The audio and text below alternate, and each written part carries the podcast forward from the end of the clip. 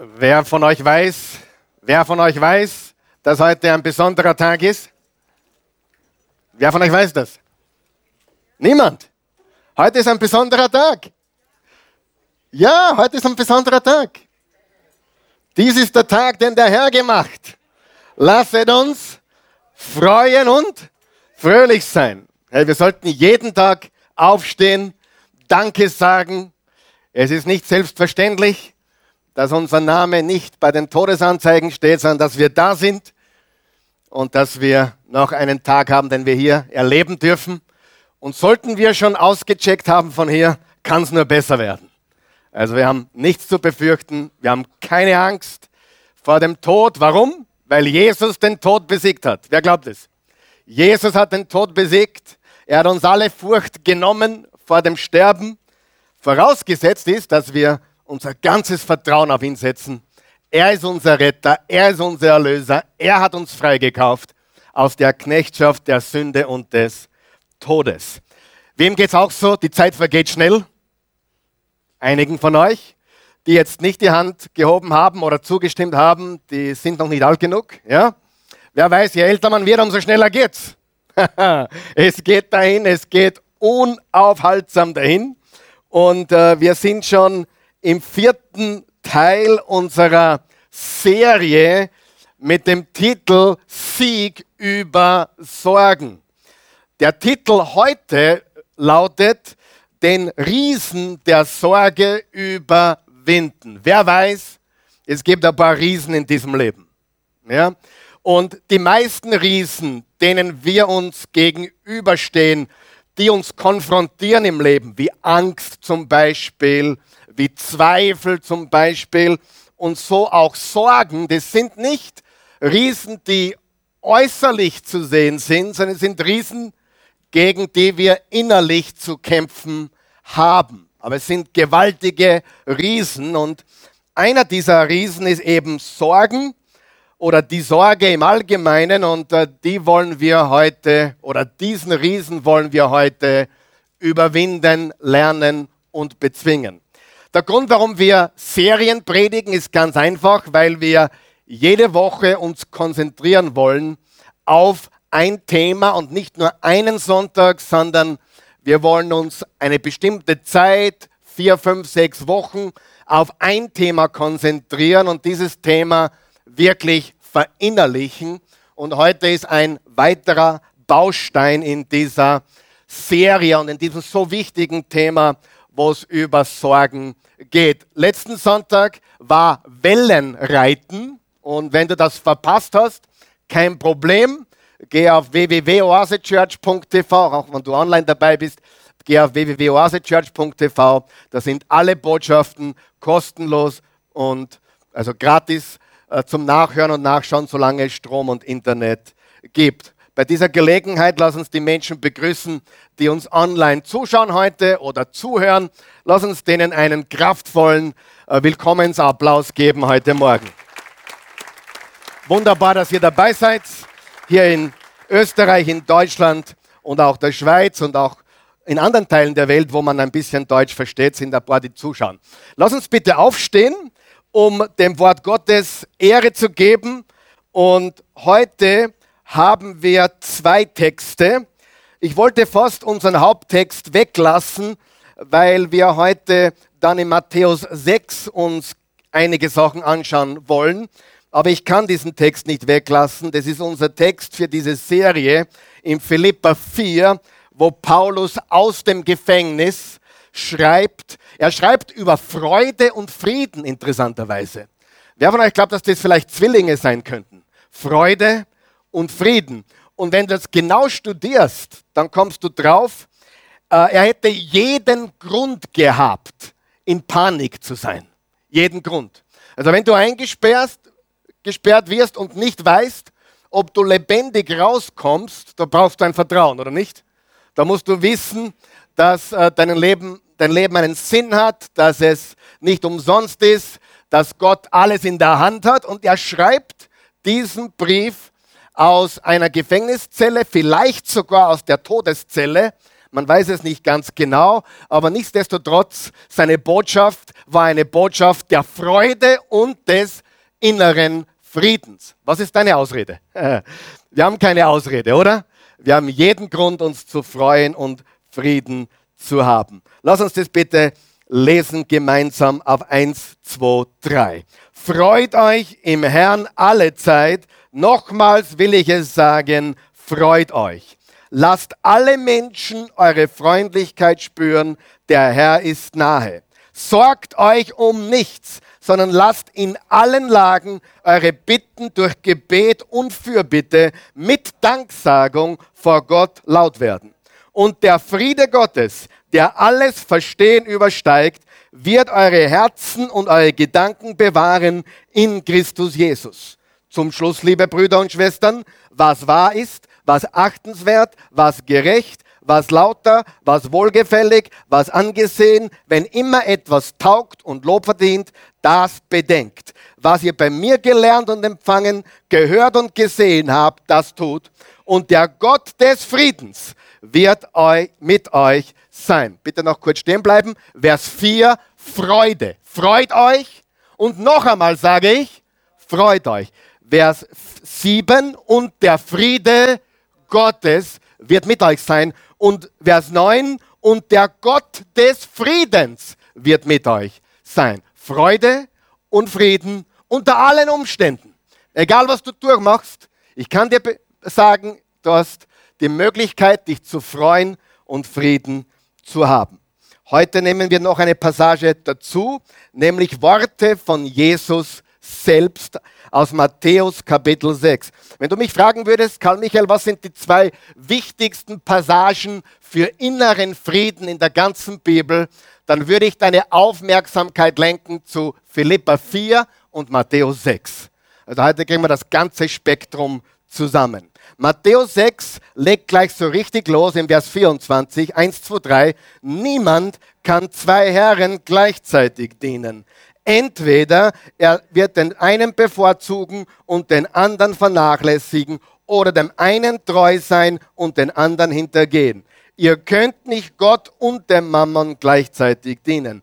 Deshalb sage ich euch, sorgt euch nicht um Essen und Trinken zum Leben und um die Kleidung für den Körper. Das Leben ist doch wichtiger als die Nahrung und der Körper wichtiger als die Kleidung. Schaut euch die Vögel an. Sie säen nicht, sie ernten nicht und sie sammeln auch nichts in Scheunen. Euer Vater im Himmel ernährt sie und ihr, ihr seid doch viel mehr wert als diese Vögel. Wer von euch kann sich denn durch Sorgen das Leben auch nur um einen Tag verlängern? Und warum macht ihr euch Sorgen um die Kleidung? Seht euch die Wiesenblumen an, wie sie ohne Anstrengung wachsen und ohne sich Kleider zu nähen. Ich sage euch, selbst Salomo war in all seiner Pracht nicht so schön gekleidet wie eine von ihnen. Wenn Gott sogar das wilde Gras, das heute steht und morgen in den Backofen gesteckt wird, so schön schmückt, wie viel mehr wird er sich dann um euch kümmern, ihr Kleingläubigen. Macht euch also keine Sorgen. Fragt nicht, was sollen wir denn essen? Was können wir trinken? Was sollen wir anziehen? Denn damit plagen sich die Menschen dieser Welt herum. Euer Vater weiß doch, dass ihr das alles braucht. Euch soll es zuerst um Gottes Reich und Gottes Gerechtigkeit gehen, dann wird er euch alles Übrige dazugeben. Sorgt euch also nicht um das, was morgen sein wird, denn der Tag morgen wird für sich selbst sorgen. Die Plagen von heute sind für heute genug. Danke, Jesus. Gewaltige Worte, oder? Die können wir brauchen heute Morgen. Ihr könnt Platz nehmen, bitte. Ganz interessant finde ich, dass er im Vers 24 über zwei Herren spricht. Wer von euch weiß, wenn man zwei Herren hat, hat man gleich einmal ein wirklich großes Problem.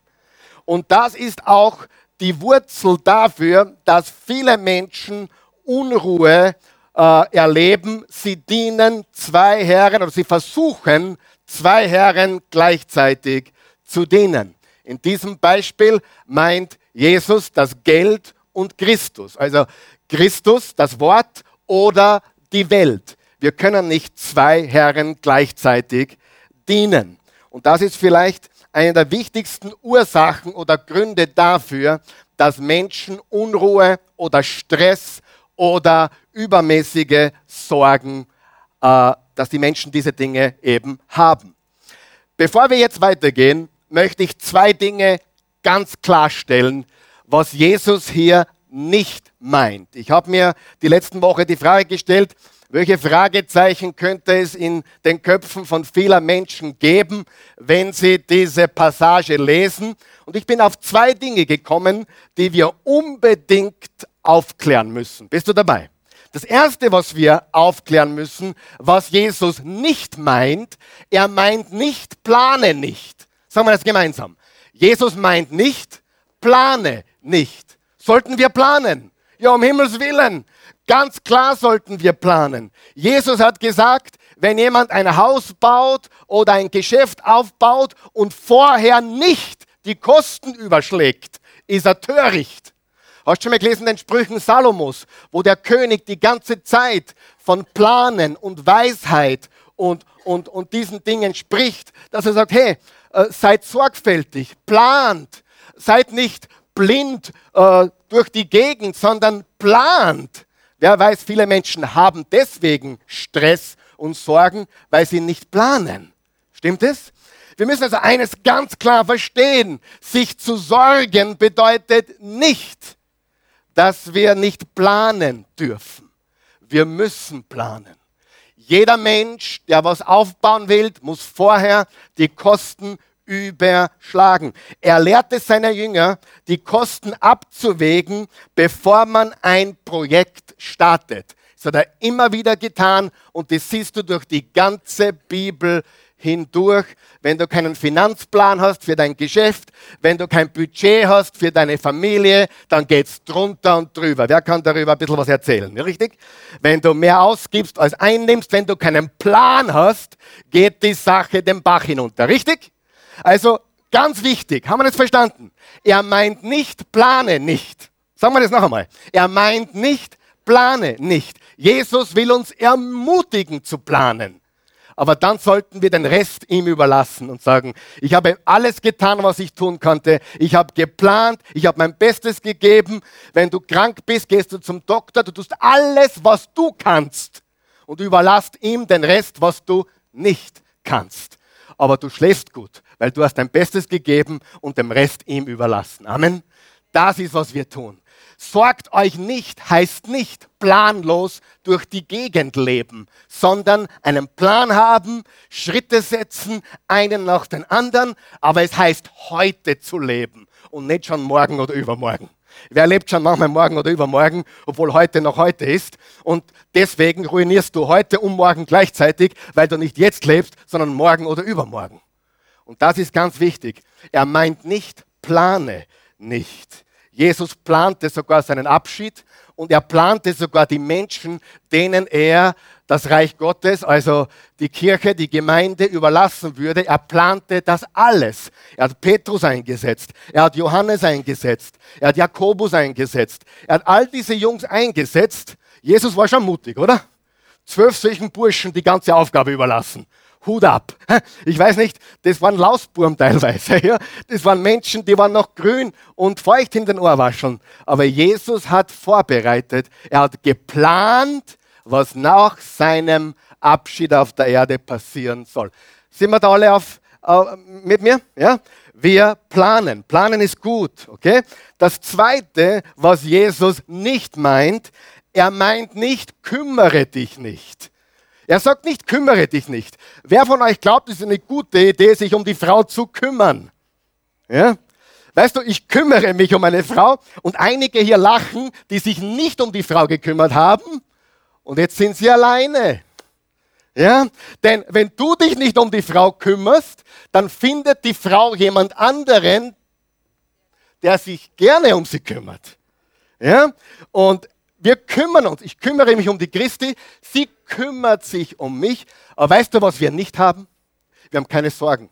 Sie macht sich keine Sorgen über mich oder ich mache mir keine Sorgen über sie. Wird er mal davonlaufen? Wird wird er komisch in der Birne? Nein, wir haben Vertrauen, da ist keine Eifersucht, da ist kein Neid. Wir kümmern uns umeinander, Sollte man sich um die Kinder kümmern?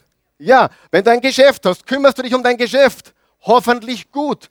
Wenn du ein Auto hast, solltest du dich gut ums Auto kümmern oder sagst du, sorgt euch nicht, der Ölwechsel ist nicht so wichtig. Nein, du tust alles, was du kannst. Das heißt, wir kümmern uns, aber wir sorgen uns nicht. Haben wir das verstanden? Jesus meint zwei Dinge nicht. Sag einmal nicht. Er meint nicht, plane nicht und er meint nicht, kümmere dich nicht. Sieh, ich trage Sorge für meine Familie. Ich trage Sorge um die Oase. Ich kümmere mich darum, dass die Dinge funktionieren. Ich gehe nicht gedankenlos durchs Leben. Ich bin nicht locker und frei und sage, na, wird schon kloppen wieder mal, ja. Nein, da ist ein Plan dahinter, da ist ein Kümmern dahinter und das ist sehr wichtig, dass wir das verstehen. Haben wir das alle verstanden? Wir sollen uns Gedanken machen, wir sollen handeln, wir sollen auf der Hut sein. Wenn dein fünfjähriger Bub auf die Straße rausrennt, wo der Verkehr ist, dann solltest du dich kümmern, oder nicht? Du trägst auch Sorge, du trägst auch Verantwortung. Das heißt, wenn Jesus oder Paulus sagt, sorgt euch um nichts, muss das was anderes bedeuten, oder?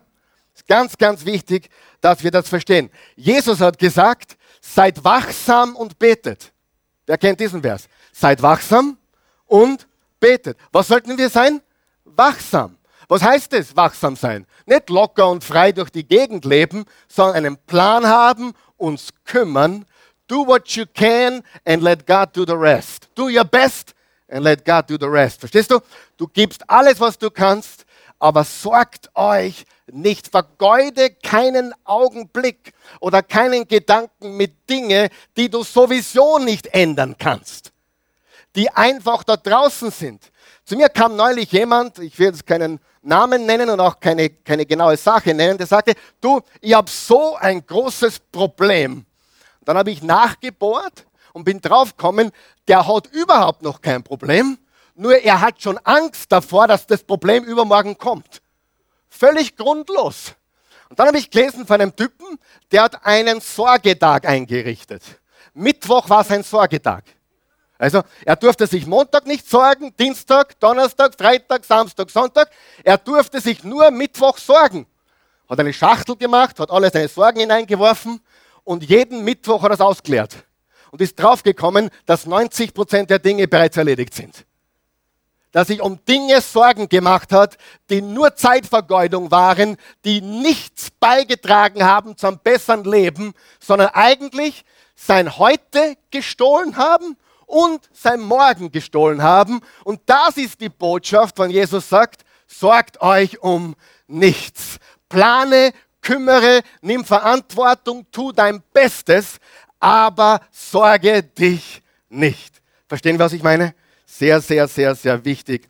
Und das ist das, was wir hier in dieser Passage lernen. In Matthäus 6, und da werden wir uns heute beschäftigen, eingehend. Wir sind heute den Rest der Botschaft nur mehr in Matthäus Kapitel 6. Und wir sehen hier zwei Abschnitte. Wir sehen die Verse 25 oder 24 bis 32 und dann die Verse 33 bis 34. Und es sind zwei Abschnitte, die wir getrennt voneinander uns anschauen wollen. Es gibt fünf Dinge, die Jesus möchte, dass wir verstehen, damit wir den Riesen der Sorge überwinden können. Ja? Hat jeder jetzt einen Frieden innerlich bezüglich äh, dem Spagat kümmern und Sorgen machen? Ja? Planen, kümmern und, und, und trotzdem die Sorgen auf ihn werfen? Ja? Äh, alles geben für die Frau und die Kinder und fürs Geschäft und alles Mögliche und trotzdem sorg dich nicht? Haben wir den Spagat? Ja, der ist ganz wichtig. Das ist, das ist fast paradox, aber es ist so wichtig zu verstehen. Das nächste, was wir hier sehen, ist, erstens, dass Sorgen machen unsinnig ist. Schauen wir uns das an. Vers 25, nachdem wir jetzt wissen, was echtes Sorgen machen wirklich ist, nämlich äh, einen Gedanken, Energie zu vergeuden für Dinge, die wir nicht ändern können. Wer hat, wer hat sich einmal Gedanken gemacht über einen Menschen, geärgert, grün und blau und es hat nichts bewirkt. Du konntest ihn sowieso nicht ändern. Ja? Bringt nichts. Das ist hier gemeint. Ja? Du tust dein Bestes, du begegnest den Menschen, so, soweit es geht, in Liebe, du tust das Beste, du sagst die Wahrheit, aber gleichzeitig weißt du, du kannst niemanden verändern. Und den Menschen ständig verändern wollen, bringt überhaupt nichts. Es ist eine vergeudete Sorge, eine vergeudete Energie. Sorgen machen ist unsinnig. Und ihr müsst mir heute wirklich wirklich helfen hier. Äh, das ist sehr wichtig, dass wir das verstehen. In Vers 25 steht, deshalb sage ich, geht zurück zu Vers 25, deshalb sage ich euch, sorgt euch nicht um Essen und Trinken zum Leben und um die Kleidung für den Körper. Das Leben ist doch wichtiger als die Nahrung und der Körper wichtiger als die Kleidung. Jesus sagt, Sorgen machen ist unsinnig, es macht keinen Sinn, es ist unbeständig, es passt nicht zu dir als Kind Gottes. Es ist nicht das, was Sinn macht in deinem Leben. Unsere ganze Energie sollte für die Dinge aufgebracht werden, die etwas bringen. Was war unsere letzte Serie? Beten. Vater unser, der du bist im Himmel, geheiligt werde dein Name. Schau, die Wahrheit ist, hier ist die nackte Wahrheit. Entweder wir beten oder wir machen uns Sorgen. Entweder wir werfen unsere Sorgen auf ihn oder wir sorgen uns. Du kannst nicht gleichzeitig äh, dich Sorgen, dir Sorgen machen und zu sagen, ich werfe alle meine Sorgen auf dich. Du tust das eine oder das andere. Du betest oder du bist ein Sorger, ein Beter oder ein Sorger. Und sich Sorgen machen für Dinge, die man nicht ändern kann, die morgen passieren könnten oder auch nicht, ist absolut unsinnig. Stimmt es? Ganz wichtig. Das nächste, was wir lernen, ist, Sorgen machen ist unvernünftig. Du sagst, einige Dinge klingen jetzt ähnlich, aber das ist okay. Ich habe alle fünf Punkte geschaut, dass mit U anfangen. Sag einmal U. Das war harte Arbeit, aber ich habe es extra für euch gemacht. Fragt, jeder der Punkte fängt mit U an. Ja? Das musst du mal zusammenbringen, fünfmal U. Das ist nicht schlecht. Ja? Aber so viel Mühe habe ich mir gegeben. Das erste ist unsinnig, das zweite ist unvernünftig. Unvernünftig. In Vers 26 steht, schaut euch die Vögel an. Sie säen nicht, sie ernten nicht und sie sammeln auch nichts in Scheunen. Euer Vater im Himmel ernährt sie oder ernährt sie doch. Und ihr, ihr seid doch viel mehr wert als diese Vögel. Du bist die Krönung der Schöpfung Gottes. Du bist eine Tochter Gottes. Du bist ein Sohn Gottes. Du bist ein Kind Gottes. Wenn du deinen Glauben und dein Vertrauen auf Jesus gesetzt hast, gehörst du ihm. Du hast einen himmlischen Vater und eine geistliche Familie hier auf Erden. Wir sind Kinder Gottes. Amen. Und Gott will für uns sorgen. Schauen Sie, Matthäus 10 steht. Denk doch einmal an die Spatzen. Wer hat in letzter Zeit an die Spatzen gedacht? Ich ehrlich gesagt nicht, aber denkt einmal an die Spatzen. Zwei von ihnen kosten nicht mehr als einen Groschen. Und doch fällt kein einziger Spatz auf die Erde ohne, ohne dass, was sind die nächsten zwei Worte? Euer Vater es zulässt. Was haben wir gelernt, ist das Wichtigste im Vater unser? Unser Vater. Wovon redet Jesus hier? Euer Vater. Er sagt, so sollt ihr beten. Unser Vater. Und hier sagt er den Jüngern, zehn Kapit äh, vier Kapitel später, euer Vater weiß. Was ist die Voraussetzung? Dass wir unseren Vater kennen. In Vers 30 steht, und bei euch sind sogar die Haare auf dem Kopf alle gezählt. Ist bei manchen leichter wie bei anderen, muss man ganz ehrlich sagen. Ja? Der, der, David lacht so komisch da hinten, das war jetzt aufgelegter, ja. Bei manchen hat er nicht mehr viel zu zählen, aber bei manchen anderen ist noch einiges zum Zählen. Die englische Übersetzung sagt, die Haare sind nummeriert. Wer weiß, das ist noch, noch ein Unterschied zwischen Zählen und Nummerieren. Das heißt, das ist das erste, das ist das 25. und das ist das 4999. Also, Zählen und Nummerieren ist nochmal eine ganz andere Liga. Und Gott sagt, eure Haare sind gezählt und vielleicht sogar nummeriert. sicher sogar nummeriert, weil er weiß ganz klar, welches das erste gewachsen ist und welcher später gewachsen ist, wann das erste ausgefallen ist und wann das letzte ausgefallen ist und alles dazwischen. Er weiß es. Vers 31, seid darum ohne Furcht. Ihr seid mehr wert als eine noch so große Menge Spatzen. Wow. Aber was ist die Voraussetzung? Ich muss meinen Vater kennen. Stimmt es?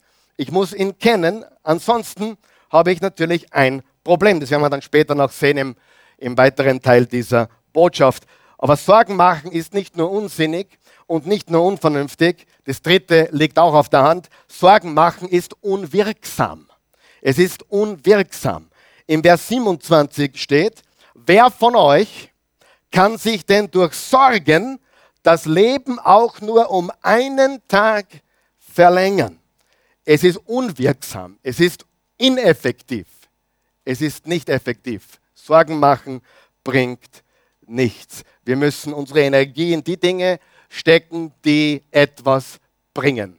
Beten und gute Taten setzen, die wir heute als Samenkörner sehen, damit sie morgen eine Ernte bringen. Manche sind so beschäftigt mit Sorgen, dass sie vergessen, dass das, was sie heute tun, eine Ernte bringen wird morgen. Sieh, was du heute erlebst, so leid mir das tut, heute zu sagen, das, was du heute erlebst, hast du nicht heute angerichtet. Darf ich so ehrlich sein? Jeder von uns, das Leben, das du jetzt erlebst, das geht zurück auf viele, viele Entscheidungen, kleinere und größere. Du sagst, naja, aber das waren nicht alles meine Entscheidungen. Richtig, Viele sind deine Entscheidungen gewesen. Manche waren Entscheidungen der Eltern oder ja, äh, des, des Chefs oder wer auch immer. Aber trotzdem, wo wir heute sind, ist nicht das, was wir heute angerichtet haben. Wir leben heute die Ernte von dem, was gesät wurde. Und das kann Monate zurücklegen, das kann Jahre zurücklegen, das kann Jahrzehnte zurücklegen. Aber es ist das, was wir heute erleben, die Ernte von dem, was gesät wurde in unserem Leben. Richtig? Ganz wichtig. Also Sorgen machen ist unwirksam. Es ist erstens unsinnig, es ist zweitens unvernünftig, es ist drittens unwirksam und es ist viertens unlogisch. Sorgen machen ist unlogisch. Vers 28 bis 30. Und warum macht ihr euch Sorgen um die Kleidung? Seht euch die Wiesenblumen an, wie sie ohne Anstrengung wachsen und ohne sich Kleider zu nähen. Ich sage euch, selbst Salomo war in all seiner Pracht nicht so schön gekleidet wie eine von ihnen. Wenn Gott sogar das wilde Gras, das heute steht und morgen in den Backofen gesteckt wird, so schön schmückt, wie viel mehr. Ich liebe die Passagen der Bibel, steht wie viel mehr. Das wie viel mehr bezieht sich auf dich und auf mich. Wie viel mehr. Wie viel mehr wird er sich dann um euch kümmern. Um euch kümmern. er hat zu den Jüngern gesprochen. Ihr Kleingläubigen. Das gilt für alle, die den Jesus-Namen anrufen, die seinen Namen anrufen. Schau dich um.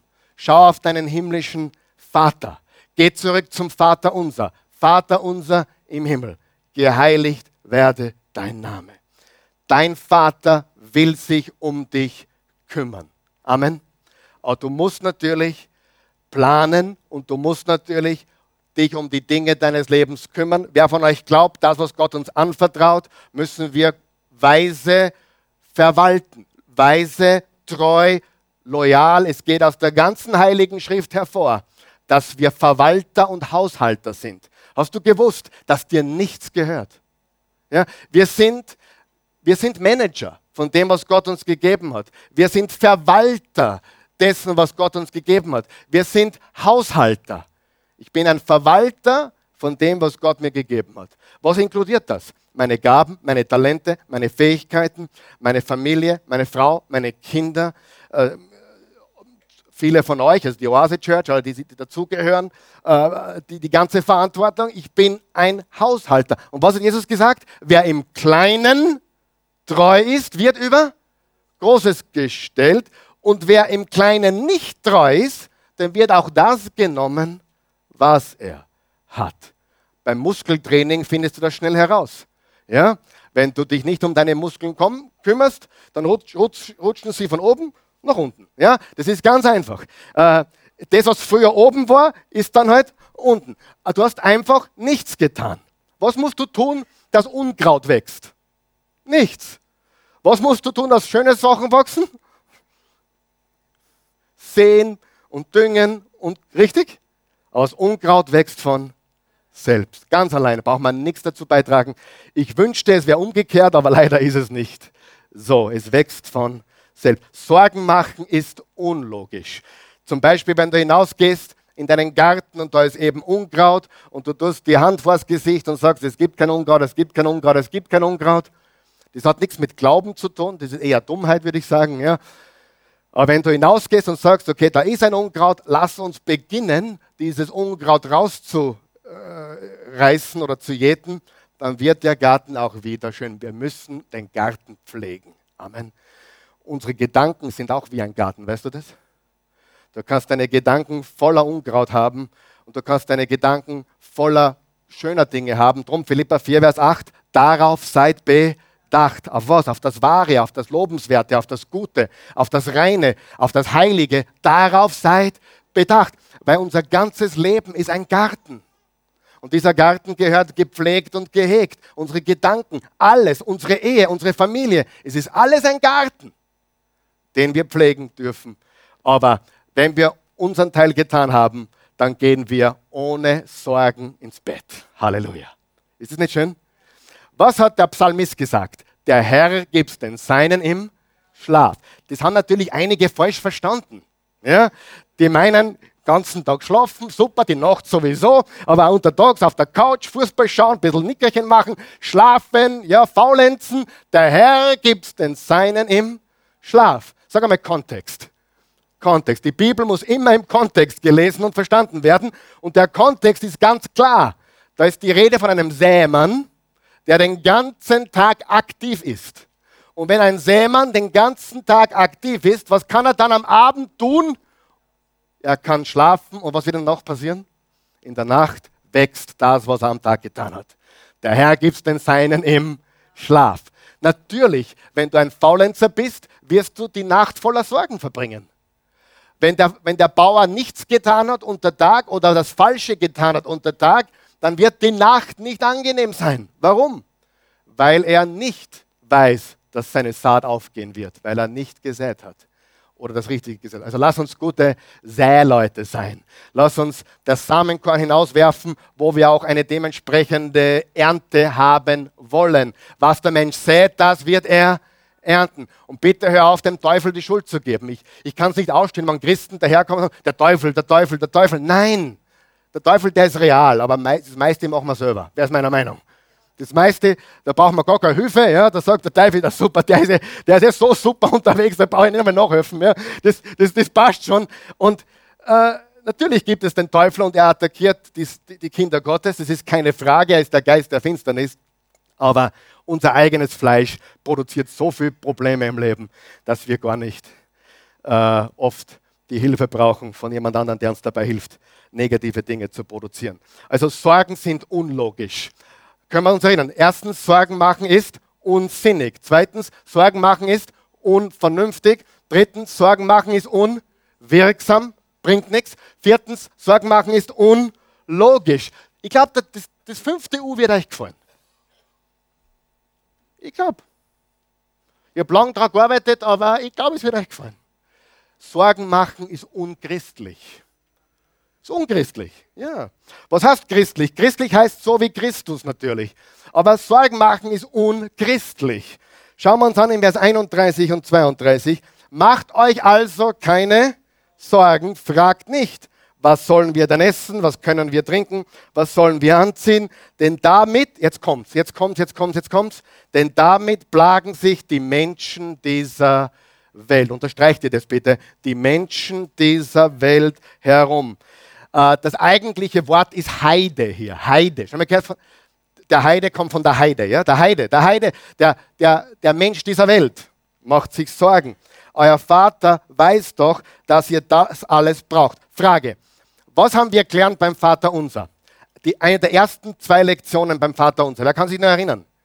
Wir haben entweder den Bezug zum Vater, also wir sind entweder Menschen, die zum Vater gehören, oder wir sind, oder wir plappern wie die, kannst du erinnern? Entweder wir sprechen unser Vater, oder wir plappern wie die Heiden. Der kann sich erinnern. Wir plappern wie die Heiden, oder wir haben unseren Vater. Er sagt hier genau das Gleiche. Die Menschen der Welt machen sich Sorgen. Sie plagen sich mit Sorgen herum. Und weißt du was? Ehrlich? Berechtigterweise. Wer von euch könnte sich ein Leben, ich meine, einige sind auch nicht gläubig hier, das weiß ich. Einige, die zuschauen, sowieso auch noch nicht, aber viele schon. Aber kannst du dir ein Leben vorstellen? Jetzt, wo du mit Jesus lebst, ohne Christus, ohne Jesus. Ich meine, ich könnte mir es wirklich nicht mehr vorstellen, jetzt noch 36 Jahren. Und viele hier sind noch viel jünger im Glauben als ich. Und ich sage dir, es ist undenkbar. Für mich wäre es undenkbar zu sagen, dass Jesus Christus nicht mehr Teil meines Lebens ist. Ich hätte große Sorgen. Ich hätte, ich bin ganz ehrlich, ich hätte riesige Angst, jedes Mal in ein Flugzeug einzusteigen. Ehrlich. Ja? Und 70 Prozent haben so Angst vom Fliegen. Geben sie nicht zu, aber es ist so. Ja? Aber ich habe keine Angst davor. Denn ich weiß eines, wenn ich hier abtrete, trete ich dort oben an. Und was Besseres kann es mir, mir, mir, gar nicht passieren. Traurig für meine Familie, selbstverständlich. Der Verlust wäre groß. Aber mein Gewinn wäre, wäre riesig. Wer glaubt das? Und das müssen wir verstehen. Sie, die Welt macht sich berechtigterweise Sorgen. Wir haben noch nie in so gefährlichen Zeiten gelebt wie heute. Darf ich ehrlich sein? Es gab noch nie so viele verrückte Leute wie heute verrückte Leute gab es immer schon, ja, sagen wir, mal, sagen wir da mal klar. Und einige würden jetzt widersprechen, nein, nein, da gab es schon ein paar dunkle Zeiten in der Vergangenheit, aber grundsätzlich, wir leben in gefährlichen Zeiten. Obwohl das alle Generationen behauptet haben, interessanterweise. Alle Generationen der Menschengeschichte haben behauptet, das ist eine harte Zeit. Wir leben in interessanten Zeiten. Und es ist heute nichts anderes. Aber wir leben heute wirklich in interessanten Zeiten und in nicht ungefährlichen Zeiten. Der Terrorismus wütet nach wie vor. Ja? Äh, wir haben, also ich, ich bin ganz ehrlich, äh, es sind jetzt eine Million Flugzeuge in der Luft. Eine Million. In jedem Moment sind circa eine Million Flugzeuge in der Luft. Dass nicht mehr passiert, ist ein Wunder, oder? Sagen wir mal ganz ehrlich. Ich wundere mich ständig, dass nicht mehr passiert. Ich meine, es passiert so gut wie gar nichts in Wirklichkeit in der Flugding, aber in Wahrheit, wenn jetzt eine Million Pfleger da oben sind und es passiert oft Monate, manchmal sogar jahrelang gar nichts, was man hört zumindest, ist ein Wunder, oder? Glaub mir, es passiert natürlich viel, aber es, eigentlich ist es, ich glaube, dass Gott seine Hand im Spiel hat, dass nicht mehr passiert. Das ist meine tiefste Überzeugung. Ich meine, dass nicht mehr Leute äh, umkommen, dass nicht mehr, mehr noch mehr Mord und Totschlag gibt, ist aus meiner Sicht, nachdem ich den Menschen kenne, ein Wunder. Wir leben in gefährlichen Zeiten. Es kann immer was passieren, richtig? Es kann immer was passieren. Gott behüte uns und wir beten und ich bin von noch etwas überzeugt. Der Leib Christi, die Christenheit, die 2,5 Milliarden Christen, die auf dem Planeten leben, zwei Milliarden vielleicht. Ich glaube, wir, wir sind das Salz der Erde. Und wir sind auch der Grund dafür, dass nicht mehr passiert. Ich glaube, wir haben so eine große Verantwortung als Christen auf dieser Welt. Und darum gibt es Christen überall, in jeder Gesellschaftsschicht und auch in jeder politischen Partei wahrscheinlich. Kann man sich nicht vorstellen, aber es ist wahrscheinlich so. Es gibt überall Christen. Und das Salz der Erde, das Salz der Erde ist der Konservierungsstoff, der unsere Welt noch halbwegs äh, zusammenhält. Das ist meine persönliche Überzeugung, will ich jetzt theologisch nicht belegen, aber das ist halt das, was ich denke. Ja? Wir sind das Salz der Erde. Und darum sind wir so wichtig in allen Gesellschaftsschichten, egal wo du tätig bist. Und unser himmlischer Vater sorgt für uns. Er sorgt in Wege für dich, wo du es gar nicht weißt. Ich meine, ich, ich, kenne Menschen hier, die wurden übermäßig gesegnet in Art und Weisen, das war unvorstellbar noch vor zehn Jahren in deinem Leben. Gott hat dich gesegnet. Wenn ich, ja, vor zwei Nächten habe ich, hab ich darüber nachgedacht, wie wir nach Wien gekommen sind. Mit nichts. Im ersten Gottesdienst waren wir zu acht und fünf davon war meine eigene Familie. Das sind drei Fremde. Ja? Und, und wir hatten nichts. Wir haben, wir haben aus allen Löchern gepfiffen. Ja, die, wir, wir, wir hatten nichts. Nichts. Und wenn ich mir heute anschaue, was entstanden ist und über die, die, die, die wirklich tausenden Menschen, die zu Christus kamen hier auch, und wenn ich mir überlege, wie Gott uns gesegnet hat, dass, äh, meine Güte, es ist unglaublich, wenn ich darüber überlege, weil ich das noch einmal durchmachen müsste, ich könnte es gar nicht. Ja, Gott sei Dank war ich jung und naiv. Wer weiß, das ist ein Vorteil. Jung und naiv ist ein großer Vorteil. Warum? Weil du keine Angst hast vor Dingen, wovor ein 48-Jähriger Angst hat. Wir sind mit nichts, mit drei Kindern nach Wien gefahren, mit 1000 Schillingen, 72, irgendwas Euro, 1000 Schilling in der Tasche und kein Einkommen, unterschriebener Mietvertrag, auf Luft. Unglaublich. Wenn ich mal überlege, müsste ich das noch mehr machen? Unmöglich. Aber Gott hat uns geführt und in dem Moment, wo du drin bist, weißt du gar nicht, was du tust. Du, du, du, du tust einfach einen Schritt vor den anderen. Du gibst dein Bestes, du, du, du tust, was du kannst oder auch nicht kannst und du planst und du kümmerst dich und tust dein Bestes und Gott hat gesegnet. Der Herr gibt den Seinen im Schlaf. Ich sage es dir. Er gibt denen im Schlaf, die am Tag das tun, was zu tun ist. Das ist die Wahrheit. Und dann brauchst du dir keine Sorgen machen. Weil du weißt, ich habe die Antwort nicht für morgen, aber ich habe alles getan und der Rest ist ihm überlassen. Ja? Ich weiß nicht, was du mit meinem Mann tun wirst, mit meiner Frau tun wirst, mit meiner Teenagerin tun wirst. Ich habe alles getan, ich übergebe sie dir und du kannst trotzdem gut schlafen, weil du weißt, alles ist in seiner Hand. Amen. Das ist, sorge dich nicht und das ist planen und sich kümmern im Leben. Wem hilft es heute? Sorgen, Sorgen ist unchristlich, weil es etwas ist, was für die Menschen dieser Welt normal ist. Also ich, ich würde mir, würd mir wirklich Sorgen machen, wenn ich ein Mensch dieser Welt wäre ohne Christus. Ich würde mir gewaltige Sorgen machen über die Zukunft unseres Landes, über die Welt. Und viele von euch wissen ja gar nicht, dass das wahrscheinlich das schönste Land der Welt überhaupt ist. Das meine ich nicht nur so dahingeredet, ich glaube das ehrlich. Uns geht es noch viel besser wie vielen anderen Ländern auf diesem Globus. Was sagt Jesus hier im Kontext? Vater unser. Ihr braucht das Verständnis, damit das alles einen Sinn ergibt. Ich meine, erzähl am Menschen dieser Welt, Sorgen ist unsinnig, Sorgen ist unvernünftig, Sorgen ist unwirksam, Sorgen ist unlogisch, Sorgen ist unchristlich. Und der sagt, ja, der kann damit nichts anfangen. Warum? Weil er den Vater nicht kennt. Und das ist der Kontext.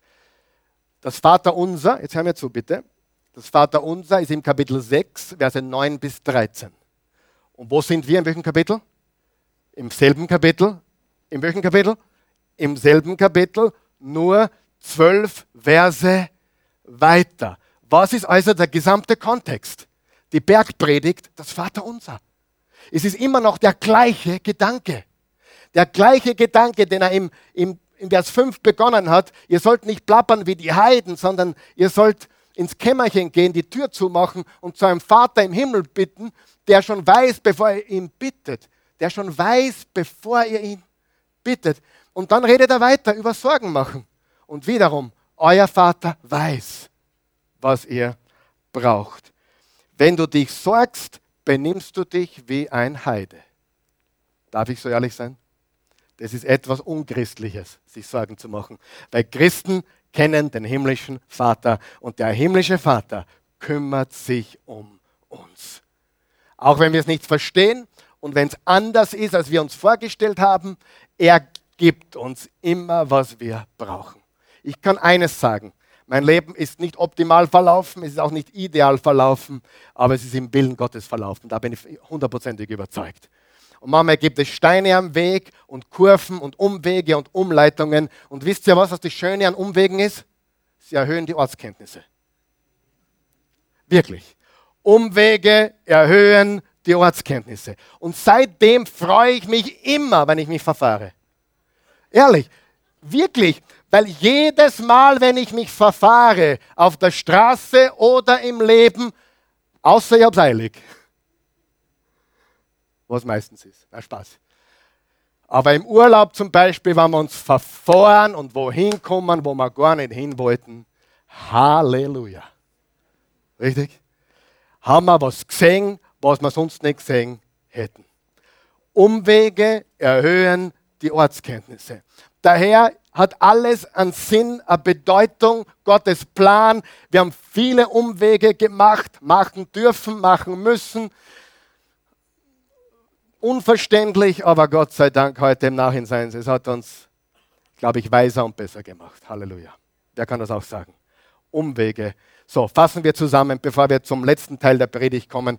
Wow, das war nicht so lange geplant, aber ich schließe gleich ab, sagt ein Prediger, der den Mund nicht halten kann. Ja?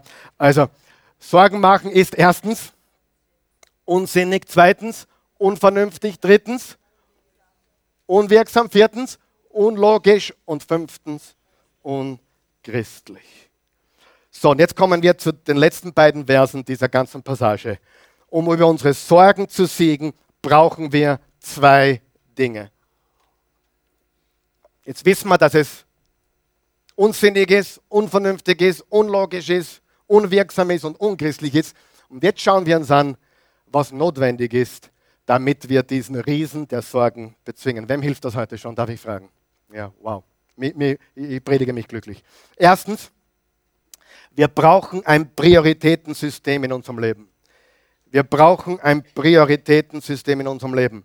Im Vers 33 steht, euch soll es zuerst, sag einmal zuerst, euch soll es zuerst um Gottes Reich und Gottes Gerechtigkeit gehen, dann wird er euch alles dazu geben, alles Übrige dazugeben. Was war Vers 24? Niemand kann zwei Herren dienen. Er sagt in Vers 24, niemand kann zwei Herren dienen. Und in Vers 33, trachtet zuerst. Das heißt, kein Wunder, dass wir gespalten sind, wenn wir zwei Herren haben. Und deswegen brauchen wir ein Prioritätensystem, weil Sorge kommt auch daraus, dass wir gespalten sind. Richtig? Was haben wir gelernt letzte Woche? Jakobus 1, Vers 8. Ein Mensch mit zwei Seelen ist unbeständig auf all seinen Wegen. Zwei Seelen gespalten, zwei Herren gespalten.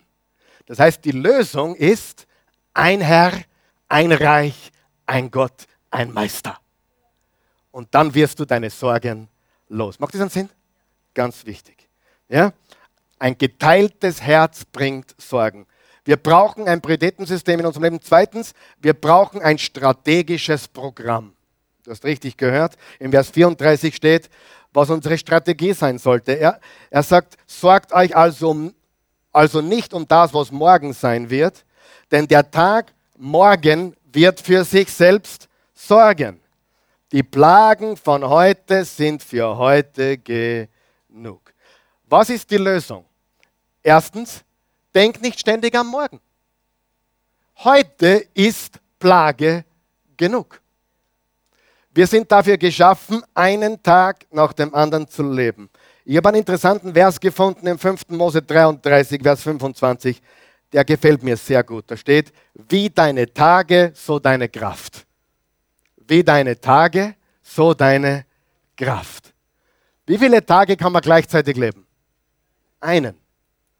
Und was tut man, wenn man sich unnötige Sorgen macht über morgen? Man beraubt heute der Kraft und man tut auch dem morgigen Tag nichts Gutes. Der Morgen ist wieder das Heute, von dem du heute geredet hast. Habe ich es richtig? Ja. Heute, morgen ist das Heute, von dem du gestern, ah, ist wurscht, äh, keine Ahnung. Aber irgendwann ist immer gestern und heute und, und, und, aber es gibt nur heute. Und deswegen sagt er, der Tag heute, sorgt euch um das Morgen nicht, lebt heute. Wie deine Tage, so deine Kraft. Wir müssen lernen, einen Tag nach dem anderen zu leben.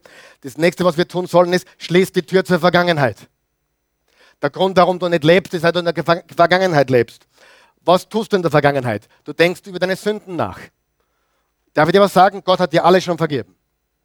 Akzeptier's, nimm's an. Du sagst, ja, das ist okay, aber ich kann mir selbst nicht vergeben.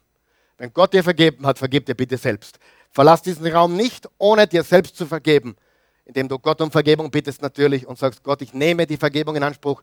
Aber einen Gedanken zu verwerfen oder zu vergeuden mit etwas, was du nicht mehr ändern kannst. Wenn was in Ordnung bringen ist, bring es in Ordnung, bitte, ja? Nicht sagen, ja, gib mir nichts mehr an. Nein, nein. Wenn es in Ordnung zu bringen ist, tu dein Bestes, wie immer. Aber deine Vergangenheit muss hinter dir bleiben. Er hat dir alles vergeben. Wir müssen auch die Vergangenheit zumachen, was die Erfolge betrifft. Weißt du, manche sind zu sehr mit ihren Erfolgen aus der Vergangenheit beschäftigt und deswegen werden sie nicht weiterkommen. Viele Sportler haben das Problem. Viele Sportler leben ein sehr, sehr kaputtes Leben der, im, im zweiten Lebensabschnitt. Weißt du warum? Die leben immer noch mit dem, die wollen immer noch an dem Erfolg festhalten, was sie mal hatten. Und das ist das Schlimmste, was passieren kann. Die gesündesten ehemaligen Sportler sind die, die eine Lebensaufgabe gefunden haben im zweiten Lebensteil und die nicht, oh, ich bin der und der Sportler, ich habe einmal die Trophäe gewonnen und die beruhen sich auf das, was sie einmal waren oder sind. Das ist desaströs. Wir müssen auch unsere Erfolge loslassen. Wenn du jemanden triffst, der dir ständig erzählt, was er vor 20 Jahren getan hat, dann weißt du, da steckt jemand fest. Ja? Und ich sage das mit, mit, viel, mit viel Liebe, weil, weil zum Beispiel ein Sportler wie Boris Becker, der hat ein schweres Leben. Aber man selber schuld, aber, aber ich verstehe es, weil, weil äh, der ist viel zu früh erfolgreich geworden. Versteht ihr? Mit 17,5. Und das ist nicht gut für, das ist für keinen Menschen gut. Ich meine, es war gut für, für, Österreich, äh, für Deutschland und Tennis und alles Mögliche, aber für ihn persönlich war das sicherlich nicht das Optimale, mit 17,5 Wimbledon zu gewinnen. Und wenn man damit nicht klarkommt, mit dem, was man in der Vergangenheit Erfolge hatte, dann bringt das in der Gegenwart Probleme. Lass die Sünden los, lass die Erfolge los und schau nach vorne. Und weißt du, was wir noch loslassen müssen? Ist Trauer. Trauern ist wichtig und es ist notwendig für eine gewisse Zeit. Aber irgendwann einmal musst du loslassen. Amen. Du kannst nicht, Trauerarbeit ist sehr wichtig und ich weiß, was das bedeutet. Trauerarbeit ist extrem wichtig. Aber du musst zu einem Punkt kommen, wo du sagst, wir haben getrauert, wir, wir werden es nie vergessen, wir, haben, wir werden den Menschen nie vergessen, aber die Trauerarbeit muss abgeschlossen werden. Die Sünden, die Erfolge und die Trauer muss hinter uns gelassen werden. Lass dich nicht auffressen von diesen Dingen. Sieh, darum geht es eigentlich. Es geht nicht um nicht planen und nicht um nicht kümmern. Es geht darum, dass dich die Sorgen des Lebens nicht auffressen. Dass sie die ganze Energie nehmen und du nicht wirklich lebst, weil du so viele Sorgen hast. Lebe heute lebe heute. Dies ist der Tag, den der Herr gemacht. Lasset uns freuen und fröhlich sein. Und wenn ich auch wandle durchs finstere Tal, fürchte ich kein Unglück, denn du bist bei mir. Dein Stecken und Stab tröst mich. Wir gehen durch das Tal. Wir tun nicht dort campen. Ja, wir gehen durch. Ganz, ganz wichtig. Ich schließe mit einem Vers und mit den sieben wichtigsten Worten für heute. Psalm 55, Vers 23. Wir, lesen wir es bitte laut und gemeinsam. Wirf all deine Last auf den Herrn.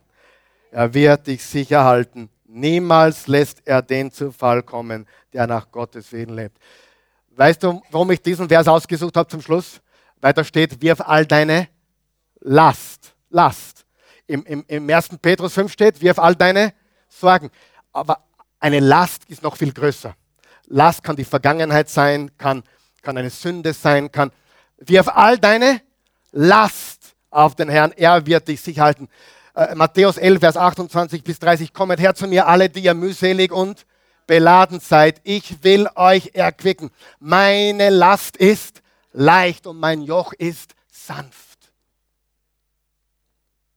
Du hast keine Ahnung, wie sehr er dich liebt. Die sieben wichtigsten Worte. Sorge dich um nichts, bete um alles. Bevor du dich sorgst, bete. Sorge dich nicht, bete um alles. Was haben wir letzten Sonntag gelernt? Durchatmen, Sorgen werfen und anbeten. Das ist das, was wir tun. Und es funktioniert jedes Mal. Es ändert jetzt das Leben nicht unbedingt sofort, aber es ändert dich und dein Herz. Und es wird dir eine Freude geben, einen Frieden, der alle Vernunft übersteigt. Sorgen bringt nichts. Es ist unsinnig, es ist unvernünftig, es ist unlogisch, es ist unwirksam, es ist unchristlich. Schau, dass du ein Prioritätensystem hast. Investier dich ins Reich Gottes, gib dich ins Reich Gottes, gib dich Jesus, lebe für ihn und nicht für einen anderen Herrn oder Meister. Und zweitens, hab die Strategie, ich lebe heute, nicht gestern, nicht morgen, heute lebe ich. Das muss man lernen, aber das ist der Weg. Wie deine Tage, so deine Kraft. Wirf alle deine Last auf den Herrn. Amen. Bitte schön aufstehen. Danke. Vater im Himmel, wir, wir loben, preisen und erheben dich. Wir danken dir für deine unendliche Güte und Gnade. Wir danken dir dafür, dass du uns was gegeben hast heute durch dein Wort, durch, durch die Worte Jesu aus Matthäus 6, durch die Worte von Paulus aus Philippa 4, durch dein heiliges Wort, die Bibel, die Schrift. Und du wirst uns nicht sagen, dass wir was tun sollen, was nicht möglich wäre. Es ist möglich, so zu leben. Es ist möglich, lern, zu lernen, so zu leben. Sorg dich um nichts, bete um alles. Und der Schlüssel ist nicht, dass wir alles verstehen oder dass wir in unseren Gedanken uns auffressen oder verrückt werden lassen, sondern der Schlüssel sind zwei Dinge. Erstens, ein Prioritätensystem, ein Herr, ein Reich, ein Gott. Und zweitens, einen strategischen Plan, ein Tag nach dem anderen. Ein Gott und ein Tag nach dem anderen. Sag mal, das ist gut, das gefällt mir. Ein Tag, na, ein Gott und ein Tag nach dem anderen. Das ist das Geheimnis. Wenn du hier bist heute Morgen und du bist weit weg von innerem Frieden, weil du gar nicht verstanden hast, wer Jesus ist und du hast noch keine persönliche Beziehung zu ihm. Der erste Schritt, um den Riesen der Sorgen zu überwinden, ist Jesus Christus, den Friedenfürst, in dein Leben einzuladen. Du könntest auch zu der Kategorie gehören, die, die sagt, na, ich habe sowieso keine Sorgen, mir geht so gut, ich brauche Gott nicht. Dann bist du, darf ich ganz ehrlich sein, dann bist du in der gefährlichsten Situation überhaupt. Weil du bist dein eigener Gott und brauchst Gott nicht. Das ist richtig gefährlich. Ich kenne solche Leute. Aber ich weiß eines hundertprozentig. Auch, auch du, der du glaubst, dass du alles in der Hand hast, dass es dir gut geht, dass alles super ist, du bist self-made, wie man so schön sagt heutzutage. Der Tag kommt, wo du nicht mehr für dich sorgen kannst, wo du alles Geld hergeben würdest, vielleicht für Gesundheit oder noch einen, ein weiteres Jahr zu leben oder was auch immer. Das Leben ändert sich. Das sage ich nicht, um dir Angst zu machen. Ich sage dir, jeder Mensch kommt zu einem Punkt, wo er draufkommt, ich brauche Gott. Und Jesus Christus ist dieser Gott, der Mensch geworden ist. Und Jesus Christus hat gesagt, ich bin der Weg, die Wahrheit und das Leben. Niemand kommt zum Vater außer durch mich. Und er hat auch gesagt, so sehr hat Gott die Welt geliebt. Und da gehörst du dazu. Er liebt dich. Er liebt dich mehr, als du dir vorstellen kannst. Er ist nicht gegen dich, er ist für dich. So sehr hat Gott die Welt geliebt, dass er einen einzigen Sohn gab, damit jeder, der an ihn glaubt, nicht verloren geht, sondern ewiges Leben hat. Wenn du an diesen Gott glauben willst und Jesus Christus einladen willst, dann laden wir dich ein, mit uns zu beten. Die, die Verheißung ist groß. Wenn du mit dem Munde bekennst, Jesus ist Herr, und mit dem Herzen an seine Auferstehung glaubst, hast du ewiges Leben. Und das ist das, was wir versuchen heute mit dir zu feiern, wenn du es zulässt. Bete mit uns. Wir beten laut und laden dich dazu eines mitzubeten. Guter Gott, ich komme zu dir, wie ich bin. Ich bin ein Sünder in Not eines Retters. Gott, ich brauche dich. Und ich bekenne dich, Jesus Christus, als meinen Herrn und Erlöser. Sei mein Friedefürst. Ich glaube von ganzem Herzen, dass du am Kreuz für meine Sünden gestorben bist. Und dass du mich jetzt auf der Stelle reinwäscht von aller Schuld. Du bist für alle meine Sünden gestorben. Für alle. Jesus, ich glaube, du bist nicht nur gestorben, du wurdest in ein Grab gelegt und du bist ausgebrochen. Du bist auferstanden. Dein Grab ist leer. Du lebst. Lebe jetzt in mir. Und hilf mir, ein Verkünder dieser Botschaft zu sein. Wo ich, wo ich jetzt hinkomme, bin ich Licht der Welt, Salz der Erde. Ich bin dein Diener. Du bist mein Herr. Ich habe einen Herrn. Ich lebe jeden Tag nach dem anderen. In Jesu Namen. Amen.